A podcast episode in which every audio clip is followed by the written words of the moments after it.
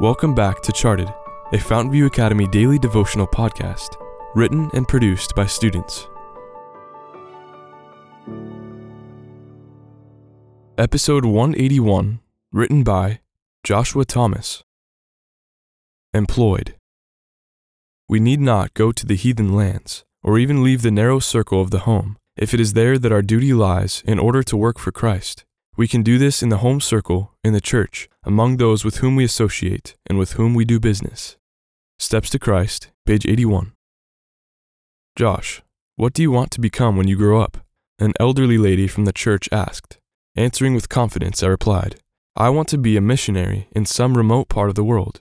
Well, now is a great time to start, she advised. I had been brought up with stories of mission pilots who had circumnavigated the globe. My idea of a missionary was someone who traveled to distant, exotic lands where people were cannibals and wore almost no clothes. They had to be like Nate Saint or David Livingstone and leave their motherland to save lost souls.